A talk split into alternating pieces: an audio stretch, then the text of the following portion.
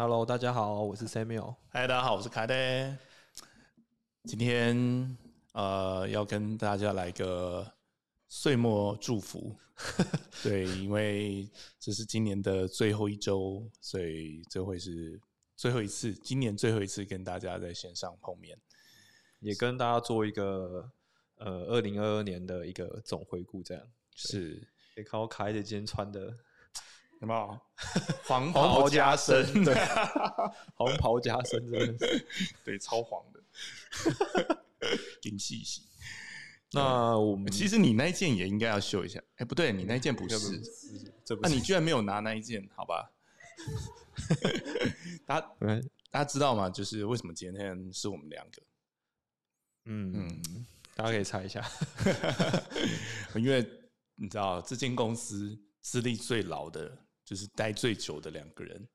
就是我跟 Sam。对啊，就是其实我也待了快两年了。对，是一开始我进来就是在做高频，那方向其实可能一开始有有错，然后但是后来最大的错误就是大家都知道的 FTX。对对对，我们一开始就是做 FTX。对，然后这就真的是发现它有，诶，有一些怪怪的情形啊。对，所以去年。我们几乎都是在搞 FTX，嗯，对，搞到去年这个时候，然后才发现说，嗯，状况不太对，阿拉米达怪怪的，嗯，对啊，所以我们才紧急就改变方向，然后全部就搬到了这个来来秀一下，必安，必安，搬到必安，然后整个从头开始。对啊，对啊，我们把系统整个从从头哦，真的是打掉重练哦，嗯，Alpha 整个从头来，对啊，所以这是一个真的是很，你知道回想起来是很漫长的一年，但是对，我们真的是经历了很多很多的事情，对啊，那我以时间线来做一个回顾好了，那其实我们 QLT 框链上线的时间是大概二月二号，YT 开通，然后二月二十七号是 Launch，对。但事实上，我们早在去年的这个时候就已经在筹备了。嗯，对。那个时候其实啊，你知道，每天都是在在这边，也就是在这一间房小房间这边 brainstorm。对啊，没错。而且那个时候我还记得，几乎是才刚过比特币历史新高六万九千多。对。那虽然那个时候稍微有点下来，而且发生了货币的。这个大妈清退事件，对，但是呃，整个市场热度还是非常的疯狂，而且几乎可以这样说是 DAO 之乱，条条大道通罗马那种感觉 的那一个时代。所以呃，我们在讨论这个整个就 QOT 和矿链这个项目的时候，几乎是一种所有人都用，哎，你又是另外一个道。这样的角度在思考所有的事情，包含嗯网站的风格设计啊那种东西。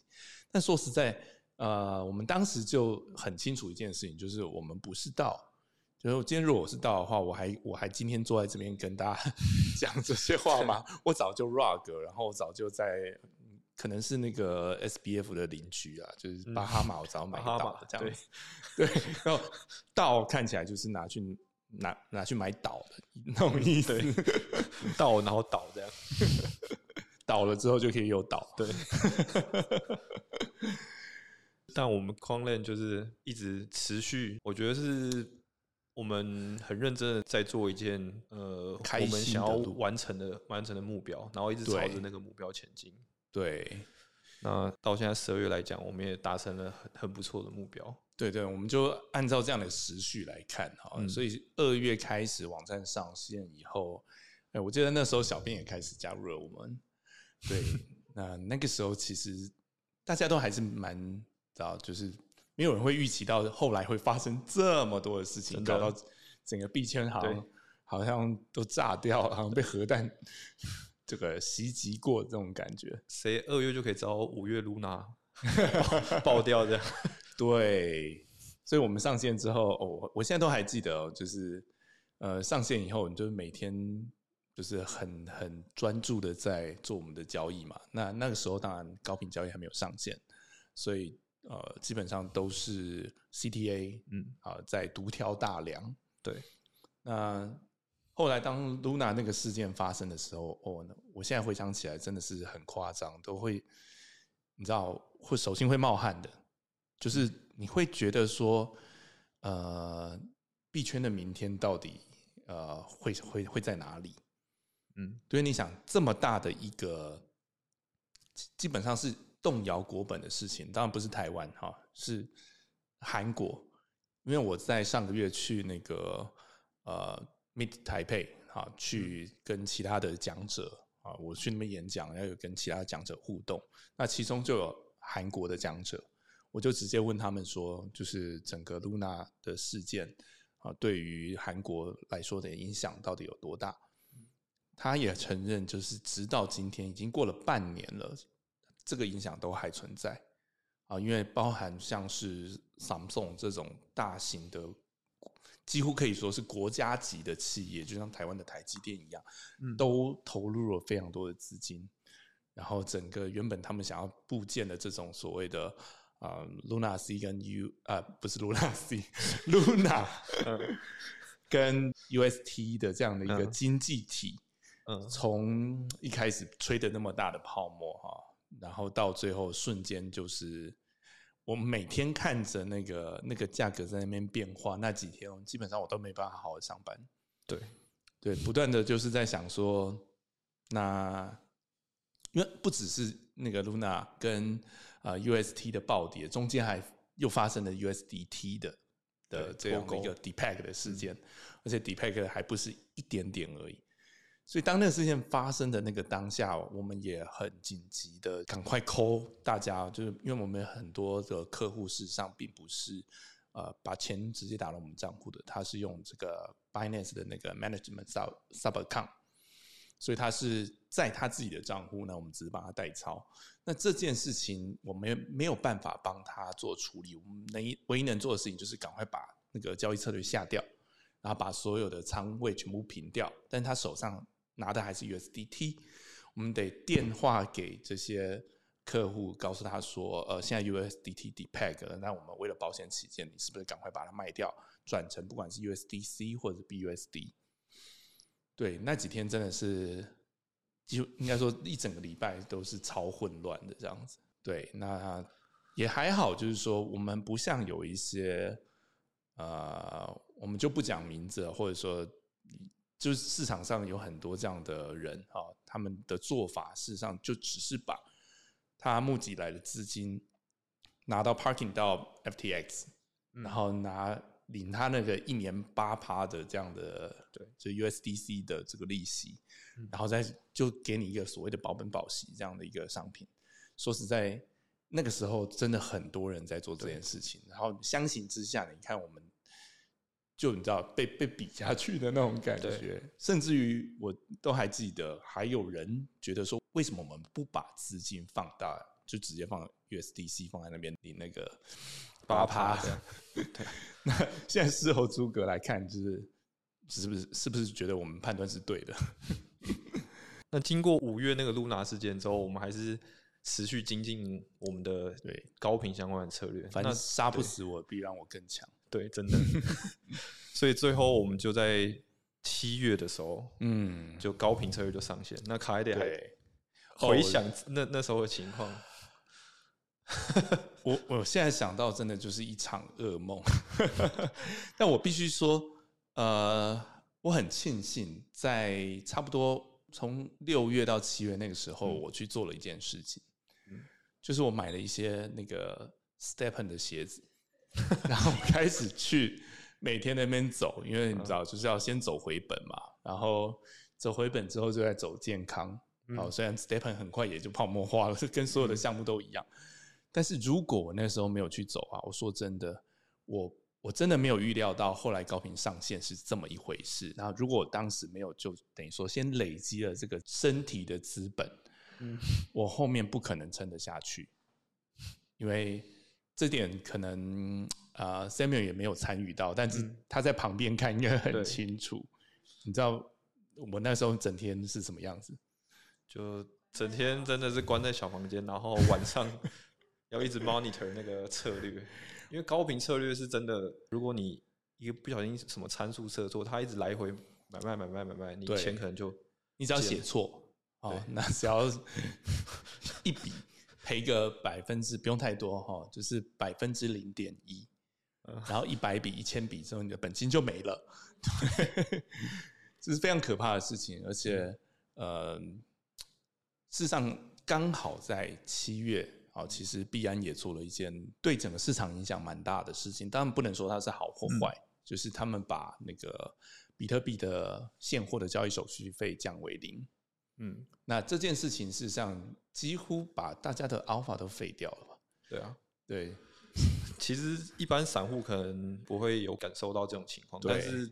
对于高频交易来讲，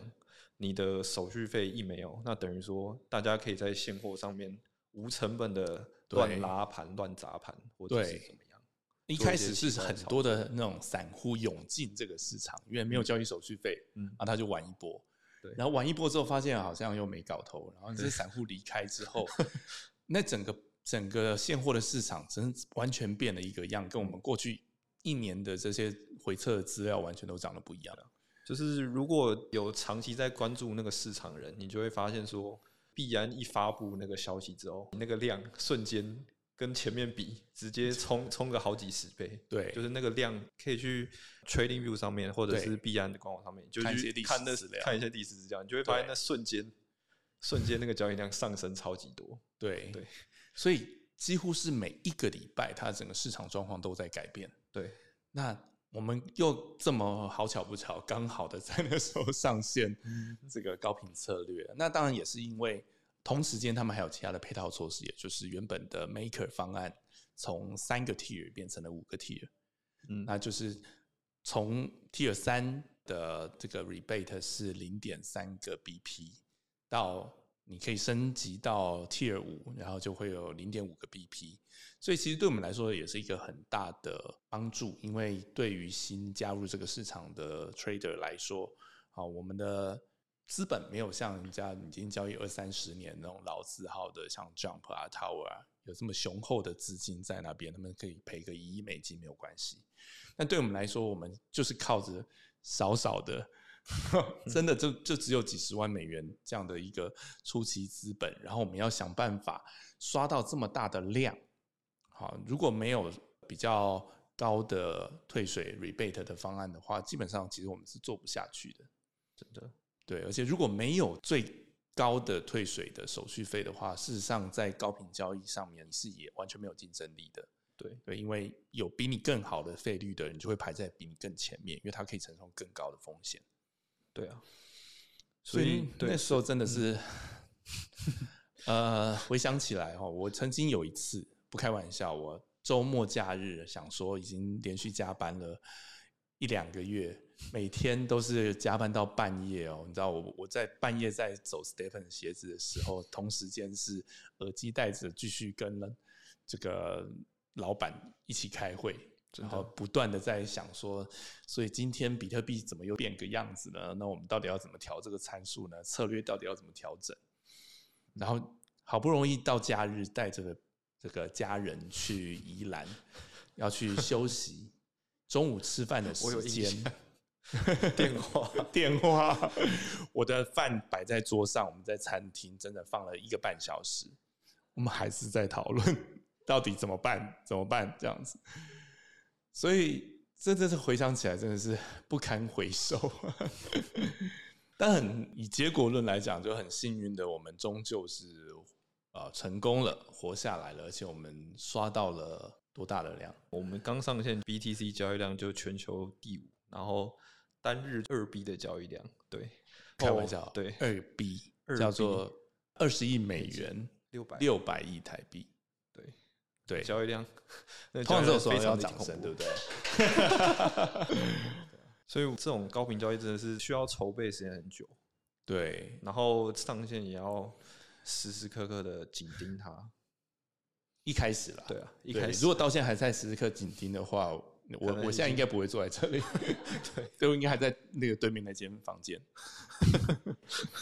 且我上线三周就达到 Global 三，上线三周。就是我们上线三周，然后平均交易量是一点四 B，然后比特币交易量达到全球第三，这样。哇，VIP 九，真的，这这是对我们来说非常呃值得骄傲的一件事情。也因此，我们也赢得了哦，就后来在那个新加坡，那刚好一个 event 就是 Token 的二零四九。嗯，那当然，我们去的这件事情跟 Token 二零四九没有直接的关系，就是因为很多人会飞到新加坡去，所以必安也就在同样的日子在新加坡办了一场啊 VIP 的大会，这样子。那这样说大会也怪怪的，因为哦，我我去了现场才发现说那是一个。呃不是在 Marina Bay 那个繁华的区域，是在山上的一间非常隐秘的一个酒吧。然后在那个酒吧里面，大家是挤得水泄不通的，是走路会走不过去的这个状态，这样子。那当然，我们那次的收获也非常的大，就是我顺利的见到了一些很重要的人，包含像是他们的这个技术的核心团队啊，因为当时。整个市场的交易量非常的大，以至于呃，我们收到的这个呃 market message，就是币安的 websocket 吐出来的这些呃挂单的资讯的变化，好这样的一个 data message，它的延迟变得很严重，嗯，啊，所以这个延迟对于所有高频交易的团队而言，都是最关键的一个影响。啊，所以你只要延迟，你晚收到资讯，你就没有办法用够快的时间去反应，你就拿不到货。那拿不到货，基本上抢输别人的结果，你就是会赔钱。所以也有一段时间，就是我们整个团队完全在处理延迟的问题。那去到新加坡，也跟啊他们的核心的技术团队讨论，哦，了解了他们延迟的原因。坦白讲，那是真的是非常。非常困难的问题，因为全世界的人都在币安交易，那全世界的人都在下单的那个当下，基本上你能够运算的物理极限是就是在那边，哦，就像你没有办法超越光速，你没有办法超越半导体的运算的速度，因为这种集中式的交易所，它的天生的限制就是你得啊先下单的人先拿到，那这个先进先出这样的。运算逻辑的话，它是没有办法用分散式的方式去运算的，所以它是一单一一个核心的撮合机制。嗯，所以基本上我们已经到达了这样的一个物理限制，但是怎么样去用不同的流程架构去解决这个啊讯息延迟的问题？事实上，我们跟这个必然的团队有蛮深入的讨论的。对，所以我们也顺利的成为他们啊全球合作的前十大伙伴。好，这有一集我也曾经提过了，就是币安并不会在全球就是相同领域里面，它不会有超过一个合作伙伴。比方说你是做 maker，或者说你是做啊高频的 taker，或者说你是做啊中长线的，在不同的领域里面，它只会选择一个最强的人去合作。那我们就成为这全球这十家当中之一了。对，我觉得以一个不到二十个人的小公司新创啊，两三年的资历来讲，我们做到这个成果真的是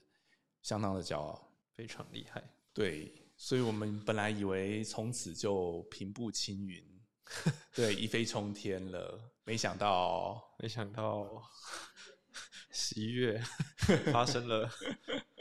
让大家又更意想不到的事情。对，对，意想不到到。呃，我我自己的钱也都来不及撤出来，所以我现在也是那个 FTX 的债权人之一，不能说债权人，应该是客户。对，然后希望未来有有机会，如果能够再拿回一个呃二分之一、三分之一，我就心满意足了。但是即使遭遇到这么大的，几乎已经是雷曼兄弟等级的。而且事实上，这件事情还在持续当中，还没有完全就是爆完。嗯嗯，我相信还有很多的体质不良的机构，接下来应该还会有有一些事情出来这样子。所以整个市场已经你知道激动到什么程度呢？大概就是我们啊高频上线的那个时候的十分之一，整个交易量是完全是一滩死水这样的一个状况。但即使这样的状况，呃，相较于其他的竞争对手或者是我们的合作伙伴们啊，有些人他们其实还是很认真老实的在做生意，但是也被这样的事情给波及到了。对，因为谁知道钱放在那边会突然呃就就没了，嗯，所以我觉得我们还蛮幸运的。对，一来也是因为我们一年前就已经认清楚啊他们是什么样的人，对，然后再者就是我们是实打实的在做交易，然后并不是靠这种其实逻辑上面并不是很健全的这种啊所谓的保本保息商品来做到赚钱的目的。所以等于说，我们在这样的这么大的风暴里面，受伤应该是最小的啊。比较大的影响就是整个市场的交易量急动，以至于说啊，我们实际上不管说 maker 也好，或接下来我们正在努力的 taker 的交易策略这一块，其实它的能够交易到的量，自然就是大打折扣这样子。但是我觉得，就是我们现在在加密的寒冬中，我们还是。有办法生存是，所以我觉得对于未来二零二三的展望，可能寒冬不会一直持续。我们在这段寒冬中，如果可以完美度过的话，那是等到春天来年的时候，绩效或者是任何我们在寒冬中应对过的情况，在春天一定会应对的更好。是，嗯，我会觉得这就好像是啊，比方说当年的这种金融危机也好，更早的话，二十年前的呃所谓的 dot com。那一波哈，就是很多人可能那个时候还不晓得，因为可能还小啊。但因为我刚好那个时候经历过达康这一波，它就是当全世界的这种泡沫都破灭之后，会留下来就是真的就是有穿衣服的。那它也造就了后来大家都耳熟能详的，比方说 Amazon，比方说 Google 这样的全球的这种大型企业。那我相信，如果以过去的 crypto 的历史来看的话，那每一年的冬天都是寒冬，这是都存在的一个普遍的现象。但是我们今年又创了又是新低，哈，二零一八年以来的这个这个景气的新低。但除了二零一八年过后之后，它后面是走跌的。除了那一年之外，crypto 的市场基本上每一年在寒冬度过之后，事实上都是春天啊，都是有一波的复苏。那我也认为这样的一个呃这么大的事件，事实上它也是对于整个生态系的一种太旧换新，它能够把一些相对体质没有那么好的一些机构，能够在这个竞争的过程当中把它自然的淘汰掉。那我相信，当真正这个景气重新复苏、春天重新来临的时候，我们绝对会是在最好、最有竞争力的位置。对，所以我也相信，我还蛮乐观的啦。就是说到明年初，我们整个这个 QLT 的项目啊正式满一周年的时候，我相信我们应该有办法给大家一个还不错的一个成绩单。嗯，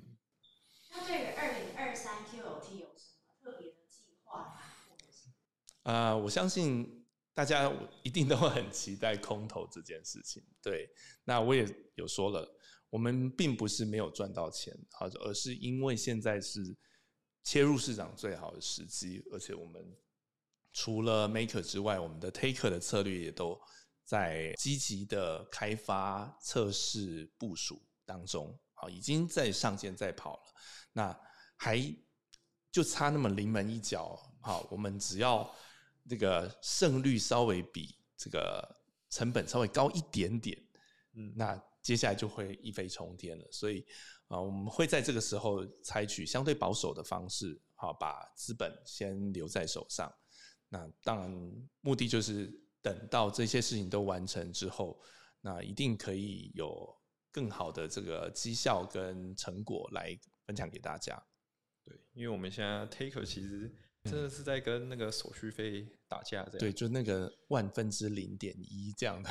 真的是。夹缝中求求生，交给 CZ 很多奶水 奶粉钱，真的。对，所以他们就你知道，对。我们还蛮好的，对，寄这种东西来，这寄了好几箱，好几箱礼物过来，昨天大家才分光，对对。好，那今天这个岁末的分享，大概就跟大家分享到这边。那按赞、订阅、开启小铃铛哦。对，我们大家明年见，拜拜，拜拜。想要了解更多 QLT 的资讯，或者想要购买的话，请按下方的说明栏。